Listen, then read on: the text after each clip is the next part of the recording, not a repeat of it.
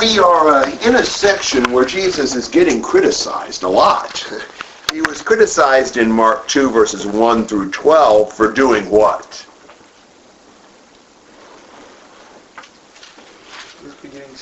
Yeah, for forgiving sins, something they said only God was able to do.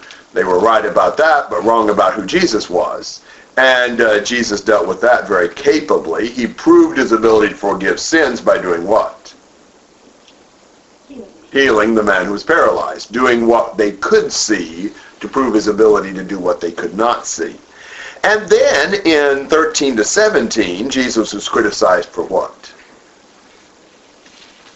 Eating with tax collectors and sinners. Yes, and Jesus answered that criticism by basically saying what? They're the ones that need me. Yes, just like a doctor sees sick people, so I came for sinners. That's why I would associate with them. Good answer. And then in 18 to 22, they criticized Jesus for what? Fasting. Yes, for not fasting like the uh, disciples of John and the Pharisees fasted.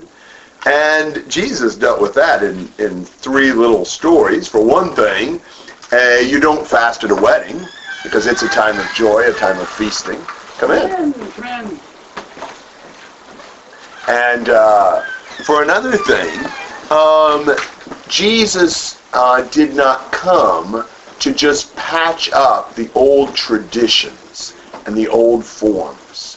Jesus did not come to just pour himself into the old molds of their traditions. Jesus came with a whole new gospel, a whole new teaching that uh, that will not fit in with their old fasting uh, traditions and so forth.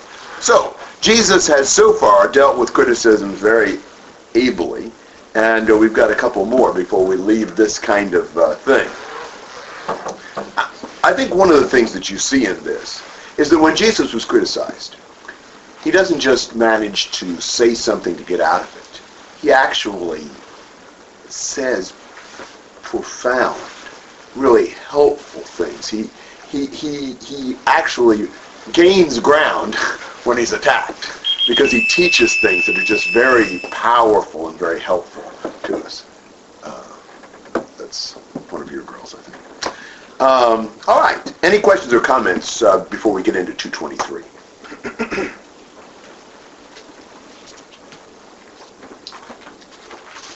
all right. Would somebody read then 23 to 28? And it happened that he was passing through on the Sabbath, and his disciples began to make their way along while picking heads of grain. The Pharisees were saying to him, Look, why are they doing what is not lawful on the Sabbath? And he said to them, Have you never read what David did when he was in need, and he and his companions became hungry? How he entered the house of God in the time of Abiathar the high priest, and ate the consecrated bread, which is not lawful for anyone to eat except the priests. And he also gave it to those who were with him. Jesus said to them, The Sabbath was made for man, and not man for the Sabbath. So the Son of Man is Lord even of the Sabbath. Okay. Um, what were the disciples doing? walking through the field and picking off the heads of the grain and eating it. Was it their fields they were doing that in? Probably not. since they were fishermen. Yeah. Yeah. Uh, so were they stealing that grain? They were allowed to do that. not according to the law. Yeah, that's the first thing we think about that. You know, you couldn't just go into somebody's field and grab something you wanted to eat without paying for it. But that was specifically a provision in Deuteronomy 23. This is a pretty cool thing in the law. There's a lot of, you know, neat laws that you had in the Old Testament to deal with various situations. And in Deuteronomy 23, 24, when you enter your neighbor's vineyard, then you may eat grapes until you are fully satisfied, but you shall, you shall not put any in your basket. When you enter your neighbor's standing grain, then you may pluck the heads with your hand, but you shall not wield a sickle in your neighbor's standing grain. In other words, you can go into anybody's field and you can get and eat what you eat right then what you're hungry for right then, but you can't take it with you. You can't harvest it. it, it really, it was their alternative to having to have McDonald's all along the way. And, uh, you know, I think was a pretty practical thing. I mean, you know, if we had more fields today, and if you could just do that, you could avoid the need for fast food. And the farmer's not going to really miss, you know, just enough for you to get full on, as long as you don't put it in your basket and, you know, carry it off with you and, you know, have food for the next, you know, month. So, so there's no question about their stealing. Nobody thinks they're stealing. That's not the issue here. But there was an issue here. What was the issue? This was a Sabbath day. Now, a Sabbath day just gets to be a real big thing in uh, in the Gospels in Mark. Um, what what is the Sabbath day? What did the Bible say about the Sabbath day? Rest on the Sabbath. Yes. Now, what do you remember? What day the Sabbath day was? Seventh day. Seventh day, which for us then would be which day? Saturday, because really the first day is Sunday. So on Saturdays they were to rest. Uh, do you remember the exact words of that tenth, tenth commandment? What were they supposed to do? Remember the Sabbath day to keep it holy. And he goes on to say they're not supposed to work, you know, not supposed to go to their jobs and things like that. Well, that's what the law said. The law, law did not have a lot of details. It just gave basically that rule about the Sabbath day. Well, the Jews in the interim had supplied the lack of details. One of the things that the Jewish leaders in Jesus' day were gifted at doing was coming up with a lot of rules to define exactly what God meant, say when he said not to work on the Sabbath day. Now, there is a book, I haven't looked at it in many years, there's a book uh, uh, from about two or three hundred years after this time that actually collects together all the traditional rules of the Jews. It's called the Mishnah. It is fascinating. It is a book the size, size of a large dictionary. Very, the one I saw, maybe it comes in different editions, but the one I saw, very, very uh, fine print in several columns. And as I recall, there was about a hundred pages of rules on the Sabbath. And I read some of them. I didn't read all that. But as as you read them, it was just amazing, you know, what, what some of the rules were and uh, how they were.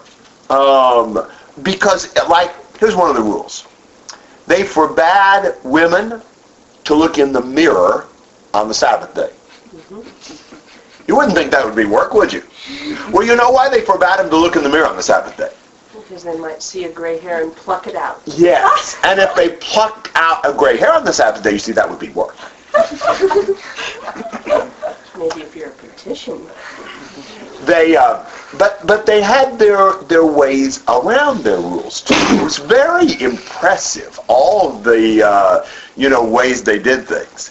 Um, for example, they said that you could you could walk about three fifths of a mile on the Sabbath, or three fifths of a mile away from your home. However, if you had something you owned in a house three fifths of a mile from your house, then you could walk to that house, and since something you own is in that house, then you could consider that your home away from home, and you could walk another three fifths of a mile. And theoretically, you could do that an infinite number of times.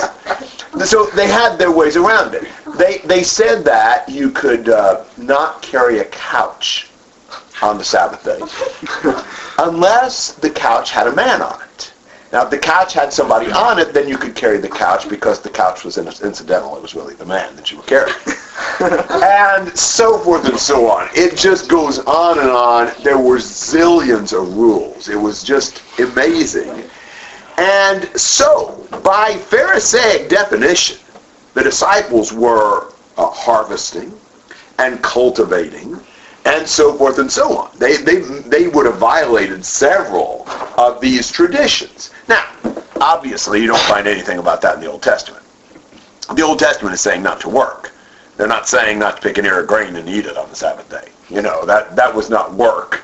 You know, by the definition that we see in the Old Testament, it's work by the rules they've added. So that's the situation. Jesus and the disciples were actually violating the Pharisees' traditions, not actually the law as far as this. But the Jews were very fanatical about the Sabbath. There were two things that practically defined Judaism in Jesus' day. The Sabbath and circumcision. Those two things were extremely big identifying marks of what it meant to be a Jew. So you don't keep their rule about the Sabbath. That's uh, a very great affront to their religious sensibilities. And Jesus did. So the Pharisees say to him, Look, why are they doing what's not lawful on the Sabbath? They're very upset about that. And as usual, Jesus says some very profound and helpful things in answering. However, these profound and helpful things are not always understood easily on the surface. So let's look at them. What's the first thing Jesus talked about in answering their accusation? Have you never read what Jesus, uh, what David did when he needed hunger, hungry, and, and those with him? Yes. He said, what about what David did when he was hungry? Do you remember that story? What did David and his men eat? Showbread. They ate the showbread.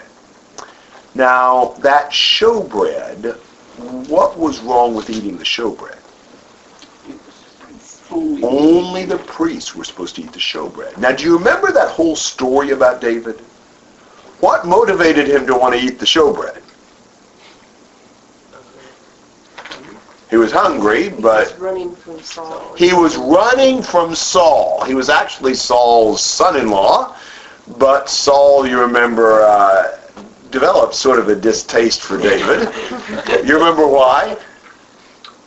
The songs that people sing? Yes. If, if they said David, is Saul is killed thousand, and David is ten thousand? Yes, exactly. So Saul was jealous of David and started hating him. And you remember that Saul did a variety of things to try to do David in, like, Also, a certain flat object has. yeah, throwing a javelin or a spear at him and uh, trying to get other people to kill him and ordering him killed and so forth and so on. And uh, during that time, pause momentarily. Uh, during that time, um, it was after God had secretly anointed David to be the next king. You remember that, right? Who was it that actually God used to anoint David? Samuel. So, so Saul doesn't know it, but the truth is, God has guaranteed David will be the next king. So it looks to us when you're reading the narrative about Saul, I mean, oh, over and over again, he comes this close to killing David, and it makes it look like, man, David's life is just hanging by a thread. But the truth is, David's not going to die. David's not going to die because he's going to be the next king. God has already said so. But David went through a period where I think he began to doubt God's promise. I mean, man, he was chased all over the place. And he panicked a little. There's a whole story about Jonathan finding out that Saul was still out to get him and warning David. So David fled to the city called Nob, where the priests were, where the tabernacle was. And when he got there, you remember the priests wanted to know why he was there. Remember what he told them? I'm on a very secret mission. Yes, for So, for Saul. Yes, Saul sent me on this top secret mission. Uh, what, what do you call that? A lie. Yeah, that was not the truth. And then David says, uh, you know, we're hungry. You got anything to eat here? And they said, well, we got the, the consecrated bread, but it's only for the priests. Uh, but if, you know, if you've all kept yourself un- from being unclean, you know, you can have it. And David said, oh, that's great. And so they eat that. And then you remember what else David got from the priest that day? Sword of Goliath. Goliath's sword. Now, why did he want Goliath's sword? He didn't have a weapon. Yeah. Now- trust God. Yeah, that's exactly. I mean, you know, God's supposed to be his, you know, defense, but uh, you know, he sort of is trying to defend himself. And uh, when they tell him they've got Goliath's sword, David said, "Oh, good, there's none like it." There was something kind of short-sighted about that in David, I think, because uh, you know, when I think about Goliath's sword, Who was the last person that used it? yeah, had it done Goliath very much good? Remember what, what, what, how, how did uh, Goliath's sword, uh, you know, have contact with Goliath? Serve him well. Kind of lost his head over it. Yeah, yeah, David used Goliath's own sword to, to cut his head off. So, I mean, you know, if God wants you to die, having Goliath's sword is probably may just be the instrument God chooses to cause you to die. Um, and then David does a really, well, kind of a boner, I think, uh, because from there, remember where he went to try to, you know, kind of get away from Saul. To Goliath's hometown. Yes, to Gath, where Goliath had been from before he died at David's head. And uh, they find out who he is. They figure, they, I don't know if he thought they wouldn't recognize him. I don't know what they thought. He thought Saul wouldn't find him there. That was true. But the Philistines found him there, and they bring him before their king, the Achish. And they say, "Hey, this is the man who killed Goliath and all that. He's been killing Philistines. And you remember what David had to do to get out of that one? Yeah, he had to act crazy. Swabbers into his beard and start scribbling on the wall and acting crazy. And Achish says, oh, I got plenty of crazy people around here. I don't need another one. And he sent him away. So David managed to escape. Well, this is the incident that Jesus mentions here. Now, there's some interesting parallels between Jesus and David here. Do you see some parallels? He and his companions were hungry. Yes. You've got David and his companions, you've got Jesus and his companions, and they're both hungry, and they're both eating. Now, there is a difference between David and Jesus. Also, that's significant to why Jesus is mentioning this. What's the difference between how David satisfied his hunger and how Jesus satisfied his hunger? Lawfully and unlawfully. Yeah, David did it wrong. He ate the special bread he wasn't supposed to eat. Jesus does it fine. He's eating the food that the law has permitted him to eat. He's violating the traditions, but he's not violating the law. Now, how would the Jews have looked at David? It's the king, the Oh. anointed one, the great hero. Yeah, he's like their George Washington. You know, he could do no wrong. He was he was great. They, he was a hero to the Jews. How did they look at Jesus? He could do no right. Yeah, they accuse him of everything, like right here, even though it's not wrong. I think Jesus is pointing out their inconsistency. Think about David. You think he was okay when he and his companions ate what was not lawful for him to eat. And then they turn around and crit- criticize and condemn Jesus and his disciples for eating in a way that was lawful for them to eat. Now, do you have comments and questions on this, to this point through verse 26? By using this example, Jesus is not approving what David did, is he? I don't think he is. Now that is a question that has to be raised about this. But I don't think he is. Perhaps for few reasons, so I'm glad you asked that question and gave me the chance to give you my reasons. Um, No problem. in 26, Jesus said, which is not lawful for anyone to eat except the priests. So Jesus specifically says it wasn't lawful. David wasn't a priest, so it wasn't lawful.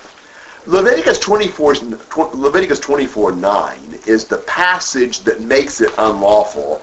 And it's pretty hard to see Leviticus 24, 9 as anything other than, it shall be for Aaron and his sons and they shall eat it in a holy place, for it is most holy to him from the Lord's offerings by fire, his portion forever. That seems pretty clear. It wasn't for anybody else. Also, in the context of 1 Samuel 21, it's clear David is not doing right in that whole thing. Um, there's more I could say about that. Later, uh, in sort of a consequence, sort of the snowball effect of all this, Saul ends up killing all the priests except one, and David will say, I brought about the death of all the Lord's priests. Now, it wasn't just eating the showbread, I think, but the whole incident, the lying, the showbread, the sword, etc., he didn't do the right thing. He didn't trust in God.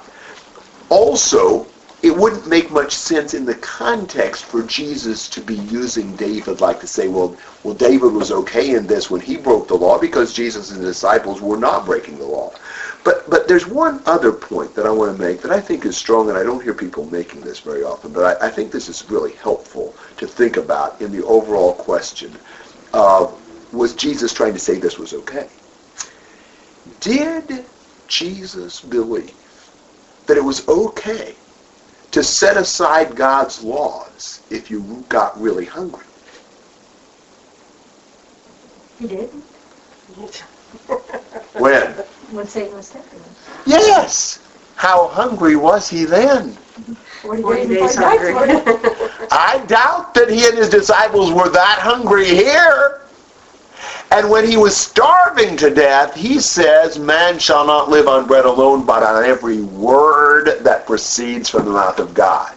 It's clear to me that Jesus does not believe you can set aside God's word when you get really hungry. They're even less hungry. I don't think Jesus is trying to argue you can set aside the law there. David and his, his companions, I imagine they were hungry, but no indication they'd gone 40 days and 40 nights without eating. So I think when you look at the whole picture, what Jesus is really doing is saying, hmm, you're kind of funny, guys. Look at what you do with David. He did what wasn't lawful. then you turn around and criticize me. He just says, he makes him think about it. He doesn't really draw it out. He just says, have you read about David? Think about that one. You know, and, uh, you know, if they're willing to, if the, if the Pharisees would justify somebody who does something that's wrong, they're really inconsistent when they condemn Jesus for doing something that's okay. Other thoughts and comments on that question? That's a that's a debated passage.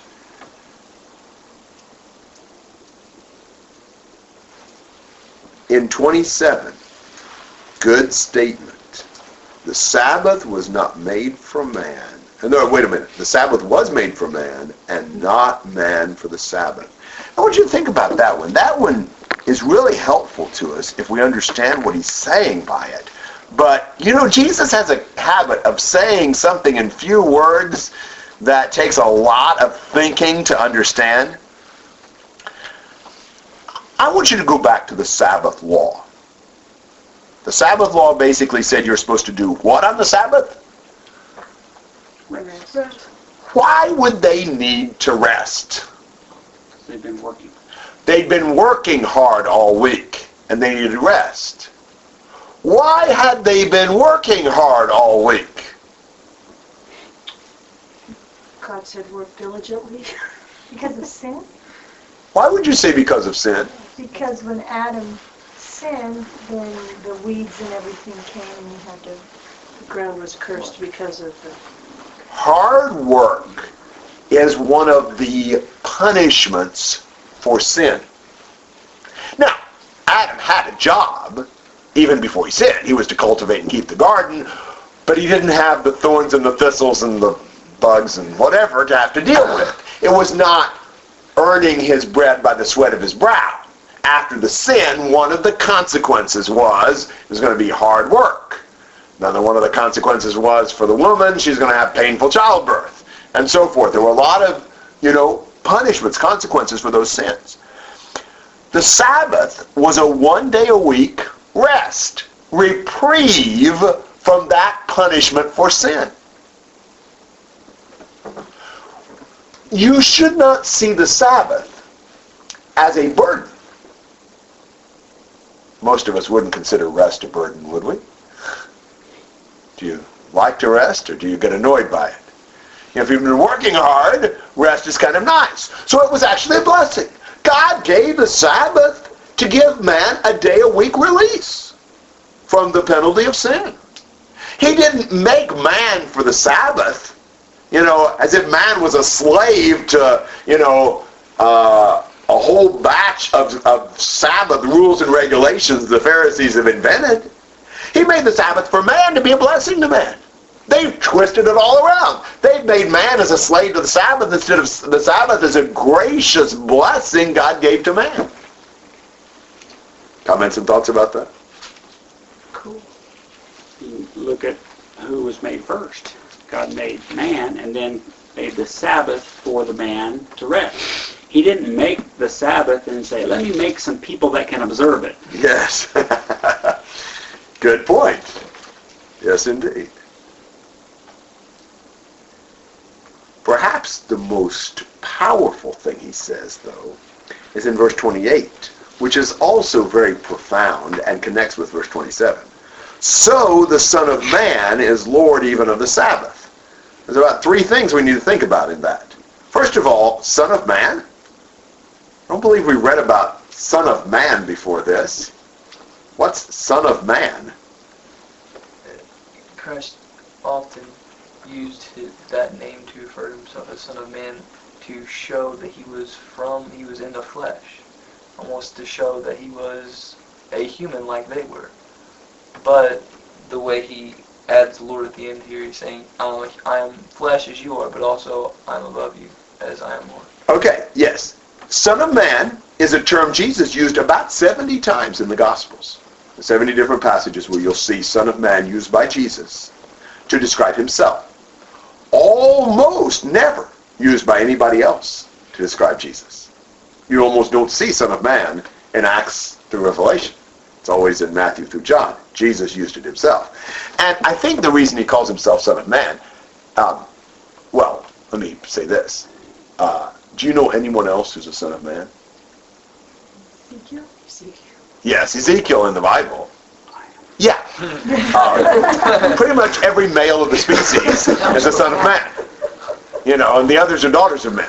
Um, so, when on one sense, to call him son of man seems a little like, well, yeah, right. Except think about it. That's the special thing about Jesus. For us to be sons of men, that's pretty normal. But when Jesus became a son of man, that was what was really special. He'd been son of God. You know, he'd been deity. Uh, when he became a son of man, that was special for him to be a son of man, not especially special for us. So that's drawing attention to the special thing that happened to him. Um, so he's talking about himself. You know, it'd be like saying, I, at least the Son of Man, is Lord even of the Sabbath. Now, let me tell you part of what that would mean, in my judgment. Who gave the Sabbath law? God. And Jesus was a part of God. So, if Jesus is the one who gave the law, who ought to know what breaks it or not? Yeah. I mean, that goes, Sarah probably is, uh, you know, don't you in, I think, in legal and constitutional terms have to look some at the intention of the writers of the law and determine in their context what they meant by that? Yeah. You know, who better to know what someone intended in a law than the one who made the law? You know, God makes the law. He comes in the flesh as a son of man. I'm the Lord of the Sabbath. I know all about the Sabbath. But I think there's something more than that in this. And that is, um, the Sabbath was a shadow. Now Colossians 2, 16 and 17 says that. That the Sabbath, among other things, was a shadow of Christ. This one day a week rest from the punishment of sin was foreshadowing Jesus. Come unto me, all you that labor and are heavy laden, and I will give you the Sabbath. The real, ultimate, truth Sabbath, the release and deliverance from sin. Jesus is the Sabbath. He is the Lord of the Sabbath. He is. In himself, he fulfills the Sabbath by giving rest. It is very interesting when Jesus said that in Matthew 11, Come unto me, all ye that labor and are heavy laden, and I will give you rest. The very next thing in Matthew is this incident about the disciples taking the grain on the Sabbath. And the next thing is uh, the man, the next story, the man with the withered hand that Jesus heals on the Sabbath. So Jesus says, I am the Sabbath, and then he chooses the Sabbath day to do certain things that show him as being the fulfillment. He is the ultimate true rest that the weekly Sabbath was just a foreshadowing of. So Jesus is the Lord of the Sabbath in a very profound way. Now that may be more than what you wanted to know about that, but that's, I think, all part of what Jesus is saying. Do you have some comments and questions?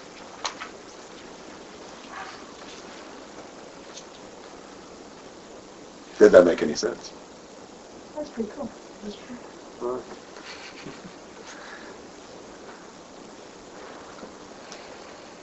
Can you repeat that? Uh, no. Hit replay. Will. All right, next section.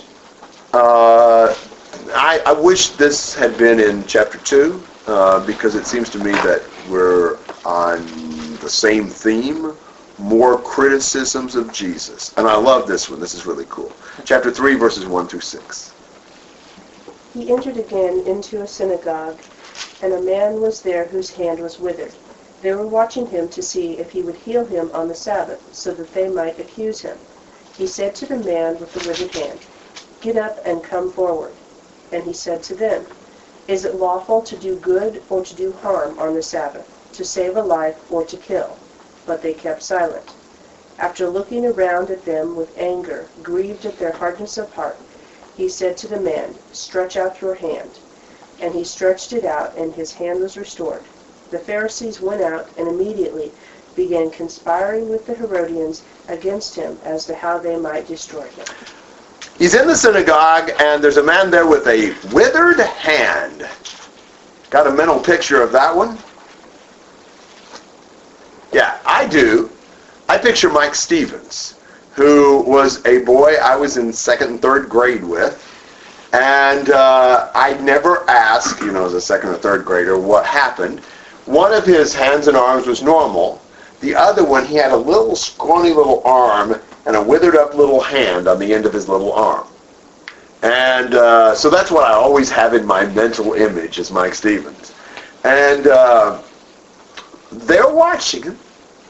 What's Jesus going to do? Now, what was the special thing that they were uh, that they were thinking about? The Sabbath. The Sabbath. Is he going to heal on the Sabbath? Now, what do you think about Jesus' healing techniques? When Jesus went to heal somebody, what would he commonly do? Say, be healed. Touch. or something. Often lay his hands on them. Sometimes He made mud he made little mud out of his saliva and some dirt and put it on some blind guy's eyes and told him to go wash his eyes off. And he came back seeing. And there was one time he stick, stuck his finger in some guy's ears that was deaf. And, you know, he did various things, kind of various techniques when he healed somebody. So he has this man get up and come forward. We're going to have kind of a showdown right here. Here's the man with the withered hand. Here's Jesus. And here's the, uh, the, the audience who are people of withered souls, it seems to me. And uh, Jesus, before he does anything, says what in verse 4? Is it lawful to do good Or to do to do harm, to save a life or to kill? You tell me. Now, have you ever noticed how it's a lot easier to criticize than it is to come up with a positive recommendation?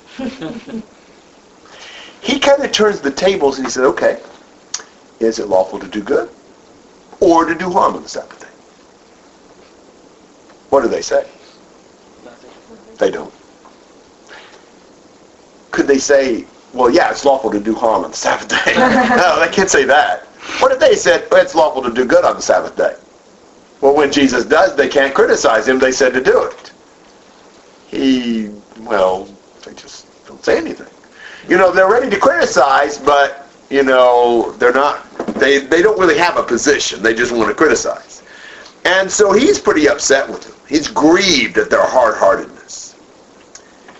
And he pulls a very brilliant move. when Jesus healed this man with the withered hand, what did he do? What technique did he use? Stretch out his hand. Yes, he told. That's what he said. Stretch out your hand. What did he do? You just You won't read about him doing anything. All he said, he just said to the guy, "Stretch out your hand." Believe it or not, not even the Pharisees thought it was wrong to tell someone to stretch out their hand on the Sabbath day. Nor did they think it was wrong to stretch out your hand on the Sabbath day. what could they accuse Jesus of? Healing the man? Well, they don't really want to accuse him of that. They don't really want to admit that. He didn't do anything. What can they accuse him of? he outsmarts them. How do you feel when you get outsmarted? Really annoyed. Yes. if you don't have any more argument, what do you often resort to? Banging on the table. yes. Violence. And so what do they go out to do? Not bang on the table. Conspiracy with the Herodians To do what? to destroy him. Like kill him. Fascinating. Isn't it a strange conscience that thinks it's horrible to heal a man with a withered hand on the Sabbath, but considers it perfectly okay to plot murder on the Sabbath? Wow. It's just amazing. Isn't it amazing how, how absolutely inconsistently ridiculous we can be when we're blind and prejudiced and jealous and stubborn? Now, I also like this because, did you notice verse 4 again? Is it lawful to do good or to do harm on the Sabbath, to save a life or to kill? When you first read that, you think of that as being sort of overkill. You know, to save a life or to kill. Who in the world in their right mind would think it'd be right to kill on the Sabbath? Well, now we know. you know, Jesus, uh, what he said sort of, uh, he knew what was going to happen. You know, he sort of uh, prepares for that. Um, but you definitely know. I mean, if you see two people arguing and one of them starts losing their temper, what do you immediately think? Run away. Do what? Run away. Run away. Yeah, that's probably a wise move. But what do you think about the two in the argument? The one losing their temper has no more Yeah. argument, no more ground. You don't even have to hear the argument. The guy who's losing his temper is probably the one that's wrong. If he was right, he wouldn't have to lose his temper. If he was winning the argument, well, he doesn't have to be upset. He wouldn't be upset. You think about it with yourself when you start getting mad in a disagreement. what does that tell you? You know, the guy who resorts to violence is the guy who doesn't have anything left to argue. Who? Uh, there's something else that's intriguing to me. Who are the two groups that went out to conspire against Jesus here? Herodians and the Pharisees. Now, we know a lot more about the Pharisees than we do about the Herodians. We know a lot about the Pharisees. And politically, what were the Pharisees against? The Rome. The Romans. Herod. Yes. The Herodians, we mostly know what they must have believed in by their name. You would have assumed the Herodians are pro-Herod. And Herod had been greatly benefited by his uh, buttering up the Romans and was very tightly allied with the Roman rule. So this is an anti-Rome group with a pro-Rome group who are conspiring together with each other against Jesus. Isn't that interesting? They hate Jesus so much they're willing to work together against him. They hate Jesus more than they hate Rome, in the case of the Pharisees. It reminds me of Psalm 2. The kings of the earth and, and, and their princes take their stand together to throw off the rule of God. You don't see the kings of the earth ever joining together about anything except in their common opposition to God. So Jesus manages to reconcile people. Either he reconciles people to God or he reconciles them to each other in their opposition to him. That's what you've got here. Comments and questions on that story. I really like that one. Yes, sir. Why would the Herodians want Jesus dead? Um, Jesus is not safe. You know, he's kind of a maverick. He's definitely taking the crowd away from these leaders, whichever ones they may be. And, you know, he's pure and God-fearing. He's not necessarily pro-Rome. He's pro-God. It could have been the Pharisees looking for some support more than finding someone who also opposed him the same way that they did. I think the Pharisees are willing to line up with anybody they can to get some clout against Jesus. He'd also subverted at least one tax collector. That's the truth. That would not make the uh, Romans happy. Debbie? No. What part of Jesus did these groups not like? I Why think, was they, are they jealous or why? I think jealousy's a big part of it. He's got a lot of people following him. These prideful people wanted those folks to follow them. He's also, for the Pharisees, he's flying in the face of all of their cherished rules and traditions and, and all of that. So from their perspective, he's corrupting the masses with what he's teaching. So I think those are two factors. Was it one of the guards that they sent to arrest him came back and they said, now you're not going to become his disciple also, are you? Kind of insulting them and Yes. And asking the question, nobody important has ever followed him, have they? yes. You know, just this common people who don't know anything, they're the followers. There was an elitism in the Herodians, the Pharisees, and so forth. They didn't want to subject themselves to Jesus. You know, pretty much people with political power hate those they can't control and they can't predict. People who aren't political, they don't understand them. Because all they understand is people who are, you know, unscrupulous in their desire to keep power. At this point, had um, the people tried to come and make Jesus king by force? We don't know that for sure, but I think no. I think it's better to see that as relatively late in his ministry. A lot of that is a little conjectural as we try to put the accounts together and figure out the organization. But basically, we think that was kind of at a point where Jesus lost a lot of his popularity and probably would not have been drawing such big crowds after that. So we would think this is before that. Because I was thinking that would be a reason why the Herodians might not like him if the people were trying to make him king, and so now you have a rival king against their Rome-backed Herod, and No, no doubt people were already thinking about that, though. They may have been talking about it. Yes, that's for sure. And you remember, Herod the Great himself had tried to do Jesus in when he was a baby. Now, I don't know that anybody would have made that connection, but... Other comments and questions on this story? I think like the Pharisees, Pharisees, they like think they can get they can get away with anything. They can blame other people, but they can do something worse, and they just think they can do it. You're right. When people have power, they often, you know, see themselves as uh, invincible. Other thoughts? 7 to 12.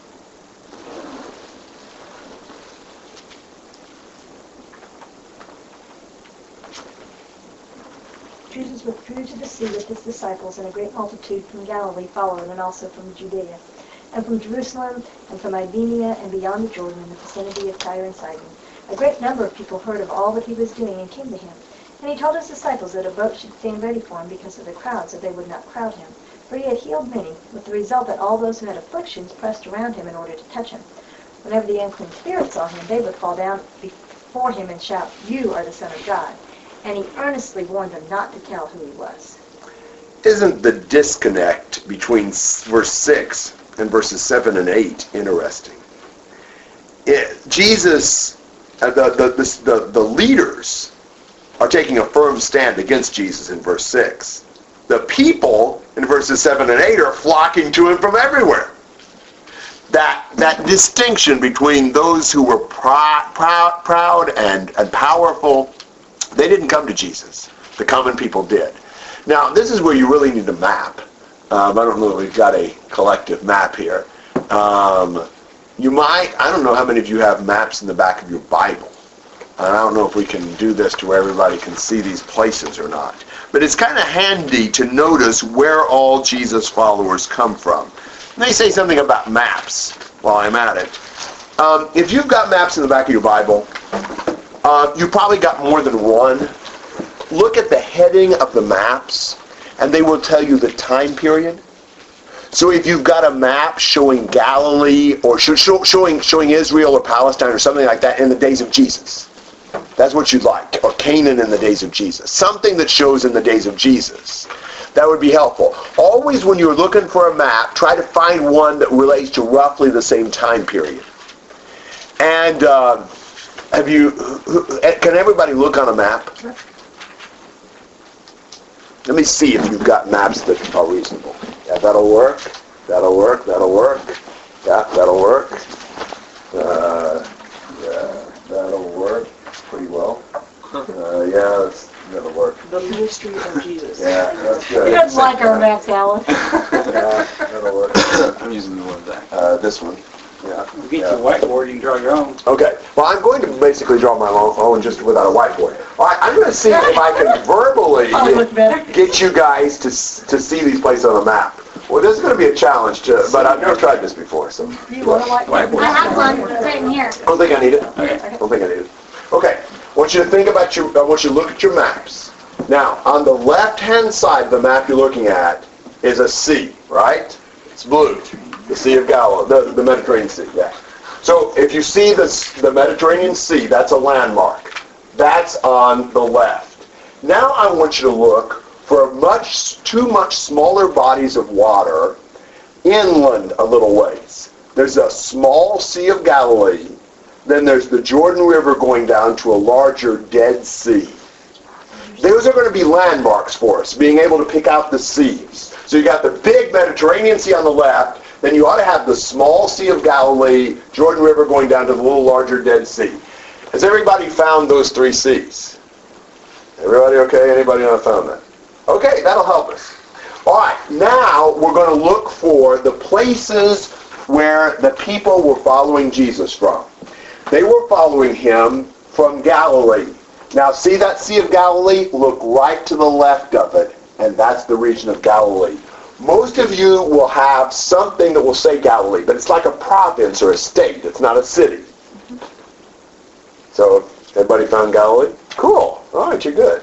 And then uh, you come, then, then it says Judea. Judea is right to the left of the Dead Sea. So if you look right to the left of that lower sea, you ought to see Judea on there, or Judah, or something like that. Everybody found that? All right. Then from Jerusalem. Now Jerusalem's a city, and here's how you find Jerusalem. Go to the Dead Sea, go right to the northern edge of the Dead Sea, and then come to your left just a little bit from the from the top of the Dead Sea, and you ought to find a dot for Jerusalem. Find that? It's a little, it's a little harder to find cities. Is it in Judea? It's in Judea. Yes. All right, and then it says from uh, Idumea. Now, some of you will and some of you won't have Idumea on your maps. Some of your maps are a little too small. That don't take into a big enough range. But go go from the, the Dead Sea and go down, and, and you ought to find Idumea if you if your map goes down far enough. And it's a region. It's a region, just like Galilee's a region, Judea's a region, Idumea's a region.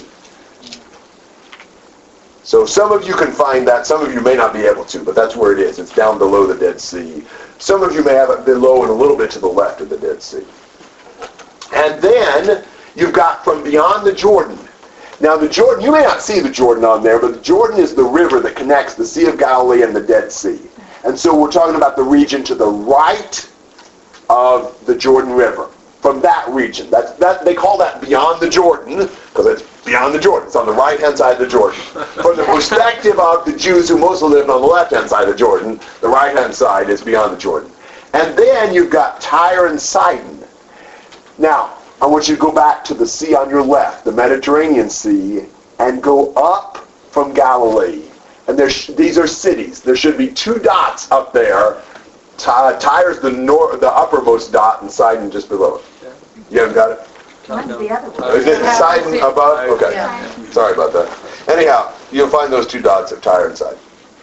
And some of you may have maps that don't show that. But everybody found most of that? Now, what's your impression of that when you start looking at all the different regions where people had come to Jesus from? Everywhere. Yeah, he's really pretty popular, and they're coming to him from all around here, aren't they? I love being able to see that in a map. It means a lot more to me than just reading it on here. Okay? Any questions or comments uh, through verse 8? And where is he right now? He is probably right, right to the left of the Sea of Galilee. He often is. We don't know for sure right here, but he's often in uh, the area around, uh, area around Capernaum. And Capernaum is right on the upper left-hand side of the Sea of Galilee. Capernaum is kind of his home base. So he's probably on the Sea of Galilee, probably near Capernaum. That's Galilee was kind of, you know, the home region, and Capernaum kind of the city that he kind of based his operations from. All right, very good. Um, so there are so many people that have crowded in around him. I mean, can you imagine what that would be like to just be thronged by constant people? Frustrating. Hectic. How many miles that is compared to there? There probably are scales of miles on your maps, if you can find one. But that area is roughly the size of Indiana or something. I mean, Yeah, it depends on how big an area you're looking at, but some of your maps may have shown an area about the size of Indiana. Yeah. So from Sidon down to Idumea. From where to where? I think from Sidon down to uh, Beersheba. I think it'd be a little more than that. More than that? Yeah, I think a little more than So but not a lot more than The length of Indiana is. Yeah, well, Indiana would be like 250, From 300 miles. Nazareth to Jerusalem is 70. Yeah, something like that. So I think from the map class that we had, Jerusalem that is there are like three, three Judeas will fit in Indiana. Okay. Yeah. Turn them. yeah. But maybe that was Illinois. It's not a huge region. You're not talking about something the size of the United States. You know, nothing like that. And it kind of depends on how broad you draw the region. You know, Tyre and Sidon's almost out of the region, but there are people coming down there from there and so forth. Um, and remember, they walk or they ride animals. I mean, for us, it's so different because we get places so much faster that it kind of has changed our whole concept of distance. But remember, if you were always walking or riding a, you know, donkey or something, then, you know, a few miles is, you know, something. Do we we um, do we have any knowledge of when this might be? Like how long it's been since Jesus been has been preaching and healing? I don't know how long it's been. Um, somebody in a Jeep. You're getting volleyball people here. No, that might be Joe. Oh, okay. That's cool. Uh, yeah. yeah, lock the door. you Don't want the boss to see you. Keep on Eastern Standard Time. doctor's notice, Rob. Uh, so, It looked like- so I, I don't know. It's probably fairly early on, but I don't know exactly how long. Well, that's amazing to see how much, obviously how his name had already spread to different countries because Tyre and Sidon were in Phoenicia. Yeah, Which yeah. is, I mean, In a, in a matter of a few months, maybe a year, year and a half, yes. That is, very quickly, Jesus' popularity, you know, just rose dramatically. And, and you know, a lot of times, when, when you just picture Jesus, a lot of times our picture is, you see Jesus on a, on a hillside, surrounded by, you know, lambs and a few little children, and a flow, flowing brook there, and it seems really peaceful and calm and all that. Don't see Jesus that way. in much of this time period, Jesus, uh, it'd be better to see Jesus like, you know, imagine some popular or, or important world leader that's surrounded by the crowd, jostled by reporters, microphones in his face, you know, that kind of stuff. You know, or maybe a popular, um, you know, rock star, or, you know, entertainment, you know, figure or whatever, where anytime he's out, just mm, throngs of people come to it. You want to? You can't name one. I didn't say I could. Uh, yeah, I don't know. Is he talking about the Colts or anything like that? Yeah. But they just keep coming. Well, you, you know what I did about two years ago in a sermon? I was I completely short-circuited, and I was trying to come up with the name of a very famous basketball player, and I called him Michael Jackson. so, that wasn't the wise move. I noticed from everybody's faces I said something wrong. so you had to get your Jordans and Jacksons together when you're going to preach. Um, so, so there's so many people. In verse 9, what does Jesus end up doing? Sailing out the small boat. Yeah. I mean, you know, he's got so many people, that are just press him on into the sea. So he has them get a boat ready to where he can, you know, maybe get in the boat and, you know, even, I don't know, if you're trying to speak to a big group, if, if the group's right there in your face, it's going to cover up your the sound of your your uh, you know words, and people can't hear you as well as if you get a little space between you and you can actually speak to them. So I mean, you know, if you were claustrophobic, you'd have a real problem being in uh, Jesus' shoes here because there's this kind of a crowd. Now, what's Jesus doing for the crowd? And perhaps this is part of the reason why they're coming. Healing them. And they're all trying to get into him so they can touch him and ask for healing and all that. So you can imagine them just pressing in. And uh, what else is he doing? Besides healing sick folks. Yeah, and the demons knew who he was. Isn't that impressive? But the demons did. They knew he was the Son of God, and they'd say so, and Jesus would order them to be quiet.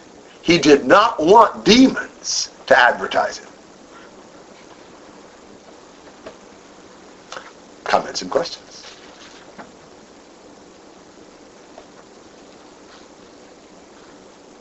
I might have, we might have asked this question before, but in verse 12 it says, He sternly warned them that they should not make him known. Yeah, don't tell who he was. Okay. So, like, could they just go around and start talking in people's ears and telling them who Jesus was, or is it just talking about, I don't understand that. Well, I mean, they were they were hollering out there when they saw Jesus. They'd fall down before him, saying, "You're the Son of God," and he's saying, "Don't tell people who I am." Okay. Yeah, don't don't say that. He was like on that small boat with like I could like picture like people swimming out there and trying to still touch. I could too. Yes, I really could. I hadn't thought about it, but I, I wouldn't be at all surprised. Yeah. Got deeper water. Yeah. Waiting in. yeah. I mean, it was. It was. It was really um, very. I don't know what the word is, but but very hectic. Very. Uh, very. Everybody was always trying to get something from him. They always needed him. You know, they were always after him. I mean, he'd try to go somewhere to get away, and they'd follow him. You know, so I could see them doing that for sure. But did that make Jesus mad? Never did. You never see him getting frustrated with it. It's amazing. You know, we would have said, would you give me some peace? But Jesus always seems very compassionate toward them. It's very, it's really amazing. He probably felt glad for him and also uh, he probably got a little like frustrated about all of them coming because he'd feel happy because they're all trying to learn about him. Yeah, he in, in, in Mark six, there was a time he, he went across the, the Sea of Galilee to the other side to get some time, you know, to just rest with his disciples. By the time he got there, they'd gone around on the shore. They saw where he was, he was headed. There was a whole big crowd of them there. And it says that he had compassion on them because he saw they were like sheep without a shepherd. And he started teaching them. And uh, that was pretty impressive. And we know there were a ton of people that time because that's the time, after a while, he multiplied the loaves and fishes and fed over 5,000 people. So, I mean, we're not talking about, you know, hundreds of people. In some cases, we're talking about thousands of people. Interesting he's able to talk to that many people at one time. always often wondered about that. You know, was, was Good, good PA system. Was he hoarse by the end you don't picture Jesus ever yelling, you know. You always see him, uh, uh, but he had to talk loud or some way that that could be done. They may have had megaphones back then. I don't know, but uh, but yeah, I mean, I, he had to be. He had to talk loud. He also, it says that he had healed many. We don't have the accounts of all of those. No. We have certain ones, and we oftentimes look at that, oh, he healed this guy, and he healed this guy, and this guy, but it says the reason there were so many there is verse 10 is because he had already healed Yes. many people. Yes. Yes. This was the result of that. Exactly. And this is kind of one of these um, paragraphs in Mark where he sort of kind of uses this to sort of summarize the kinds of things that were going on. This is not so much just one specific event as it is to kind of give you a flavor of how things are. We've really moved kind of to a different section now in Mark. You know, he's dealt with the criticisms. And it's ironic, three of the criticisms dealt with his eating habits. You know, he ate with the wrong people, he ate at the wrong time, and he ate in the wrong way. And two of them dealt with his forgiving sins and his healing on the Sabbath. But now we've moved on to seeing kind of Jesus' relationships with various groups of people. And um, we'll see a lot of different people's reactions to Jesus over these next several sections. In this case, you've got just the multitude of common people who throng Jesus because they want to hear him, they want to be healed, or whatever. Comments and questions? Did he like speak in different tongues? He didn't need to probably because these people probably would have all spoken Aramaic. These are mostly Jews that have come from these areas. Or pretty much everybody in the Roman Empire spoke Greek. So we assume he probably spoke Aramaic with these people since that's the language the Jews spoke, but he could have also communicated in Greek if he needed to probably.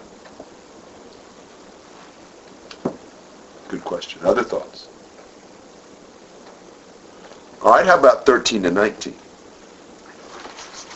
And he went up to the mountain and summoned those whom he himself wanted, and they came to him.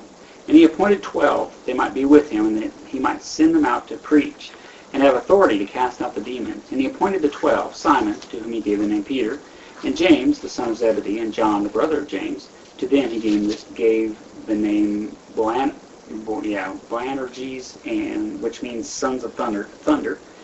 And Andrew and Philip and Bartholomew and Matthew and Thomas and James the son of Alphaeus and Thaddeus and Simon the Zealot and Judas Iscariot who also betrayed him. All right, so this is another group. He's gone up on the mountain calling people to him, and he ends up choosing how many? Well, Twelve. What's uh, what's he choosing them for? sounds like a jury. Yeah. They can send them out. Yes. He, so that they can be with him, and so that he could send them out to preach and have authority to cast out demons. Now, the being with him would probably be a matter of training, training, apprenticeship, you know, and then he's going to send them out as his representatives uh, who are going to be able to spread his message. Uh, do you know the word that we use for these 12 that means one sent out? Apostle. That's what the meaning of the word apostle. It's what we call them apostles. They were sent out by Jesus. Um, so, so Jesus is going to actually use these men to kind of be the, um, I don't know, the the ambassadors for him, the official representatives. They're going to be the ones kind of in charge of the whole enterprise when it's all said and done. Jesus knows he's not going to be around for that much longer, and so he's grooming these men to sort of take over. Now, if you were trying to um, start a worldwide mission, that you wanted the gospel preached everywhere, and you wanted 12 men to kind of be the, the key men in this operation, what kind of men would you want to choose? Twelve men of pro- proven ability. Proven ability? The best. The best. Travel agent. You'd want, Needs to be traveling. you'd want people who had um, perhaps education, um, yeah, some resources, uh, certainly uh, abilities, and uh, perhaps some some you know uh, status and, and power in society. And uh, you you know you I mean who who do uh, oh say uh, I don't know I mean there's a lot of things to do but but say uh, like a, a, a school a college or whatever you know who do they choose for their board of directors? Very wealthy, important, powerful people. Yeah. You know, they probably don't have, you know, ordinary Joe on their board of directors. I mean, you don't do that. You know, you get the men who you really feel like have the resources and abilities to, you know, make a difference. so, Jesus does lots of things in unconventional ways. Look at the 12 guys Jesus chooses. Now, a few of these guys we know very little about. But there are some guys we do know some things about. We know about the first four of these guys, Simon, James, John, and Andrew. We know what their background was. They were... Would you choose fishermen? And uh, we know about um, the one of the guys in verse 18 named Matthew. His other name was Levi. Remember what Levi was, right? Tax collect, tax collector. And uh, the last guy in verse 18, uh, Simon the Zealot. Do you know what the Zealots were? It was a group of, uh, it was un- like almost like another sect of the Jews, and they were very zealous for Jewish independence and very anti-Rome. Yeah, they were basically terrorists that were trying to throw off Roman rule. um, well, the last one, Judas Iscariot, you know about him, right? His reputation is of Betrayer, He betrayed Jesus. Liar. What about some of these other guys then? Um, what about uh, Thomas in verse 18? What do you know about Thomas? What was his fame? Yeah, yeah he, he, he was very skeptical. Um, Philip, you actually do find out some things about Philip in, in the Gospel of John, and you can check this out for yourself, but, but if you look at it, every time we read about Philip in the Gospel of John, he seems just a step slow. Doesn't ever seem to quite get it quite as quick as everybody else does. Um, I don't know. These the guys you want? That's pretty amazing, isn't it? About the only guys that may have had better credentials are the ones we know nothing about, like you know Bartholomew or James the son of Alphaeus or Thaddeus or you know somebody like that. We really don't know enough about them to have any idea where they came from. But those that we do know anything about would probably not have been any of them the guys we would have chosen. So why does Jesus choose these guys? Would demonstrate God's power better. Now that's a good point. Does Jesus, does God usually choose the very most capable people to do his jobs? He wanted to kill a great big Philistine giant. What great big Israelite warrior did he choose? Little shepherd David. Would that have been the guy you'd have chosen? Yeah, he, he, he equips him well. Sends him out with five rocks. Little slingshot or whatever. Um, you know, it does show God's power more when it's obvious.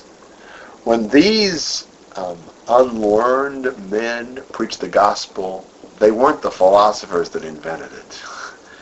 You know, when they managed to make a success, it's pretty obvious it was God's success and not theirs. And I'll tell you, these, except for Judas, these 12 have another quality that I think is impressive. They're loyal. They may not be much, but they stick with him. You know, he can do something with folks who'll stick with him, even if they don't have a whole lot of ability and aren't overly sharp and don't have the education and the resources like other people would. You know, what are we looking for when we try to go out and teach people? We want to teach only the sharpest people that are really, you know, I don't know, capable and talented and, you know, all that. I mean, what do we look for? I, I, I think this ought to be said anymore. What do churches look for when they're trying to find elders to lead the group? That's what we all look for. Sometimes what people look for is, well, they're a good businessman. You know, they got a lot of influence. You know, they've been able to get things done in, you know, their secular life. They'll probably make a good elder. You know, the qualifications God gives for elders I don't seem to remember much of anything about their educational achievements or their business acumen or anything like that. You know, God's more concerned about spiritual qualities. He doesn't really care about that other stuff. That's what we care about. But clearly Jesus didn't. Uh, it's really encouraging to me, the kind of men that Jesus picked right here. Men had to be humble. Yeah, that's right. I mean, for their, the job they were going to do, they had to be humble. And they couldn't be, they couldn't let pride get in their way of doing what Jesus was going to ask them to do. So he asked those that weren't the most prideful. You're right. That's a good. po- i- i- i- i- If if you pick a, a, capable, successful person, their success in the gospel might go to their head. You pick men like this, clearly they knew they weren't doing it on their own. That's encouraging for people like us who really haven't done much that impresses anyone in worldly terms. It really doesn't matter.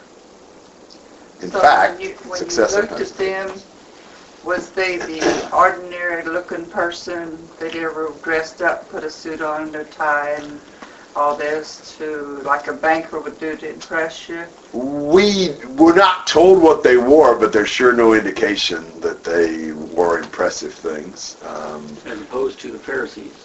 Yes, yes, Jesus condemned the Pharisees for wearing long robes and, and trying to impress people with what they wore. So you would assume what Jesus and the disciples wore were ordinary things that didn't stand out. See, God knows everything about us. Yes, he does. But now, does Jesus know everything about us?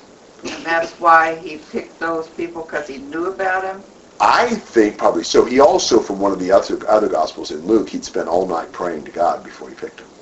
So certainly the Lord God would have guided him in that. But we know at times at least Jesus knew things about people. We'll see a lot of examples of that. So yeah, I think Jesus knew what he was doing. I think he picked exactly who he intended to pick, just not who we might have chosen to pick. And it just shows you how different the Lord's criteria are than what ours are. Do you consider um, Bartholomew in this account to be the Nathaniel in the other account? I think so. I know um, when he was choosing Nathaniel, as he approached, he said, "Here comes an honest man." Yes. So he did know Nathaniel's character even before he knew who Nathan before Nathaniel and Jesus had ever met. Good point. That's John 1. That's a good point. Yes. Yeah, Nathaniel is only mentioned in John. Bartholomew is mentioned in Matthew, Mark, and Luke. Bar at the beginning of a name means son of. So Bartholomew, that's not really his name. That's his last name. He's the son of Tholomew. And uh, Nathaniel in um, John was brought by Philip. Philip and Bartholomew are are always together in Matthew, Mark, and Luke and Acts when they're brought together. And Nathaniel's found in a group of apostles in John 21. So that seems to indicate he probably was an apostle. And so I think the connection is very, very likely that Nathaniel was Bartholomew. Anything else anybody wants to say through verse 19? I think God chose all these people to tell everybody that anybody can learn and teach the Bible. You're exactly right. As long as we're humble and loyal. Other thoughts? All right, why don't we stop here then? And uh, we'll have to stop for a while now. Uh, I think I should be here four weeks from today, whatever that makes that, May 12th. May 12th. And I plan to go to Brazil next Monday, come back two Mondays.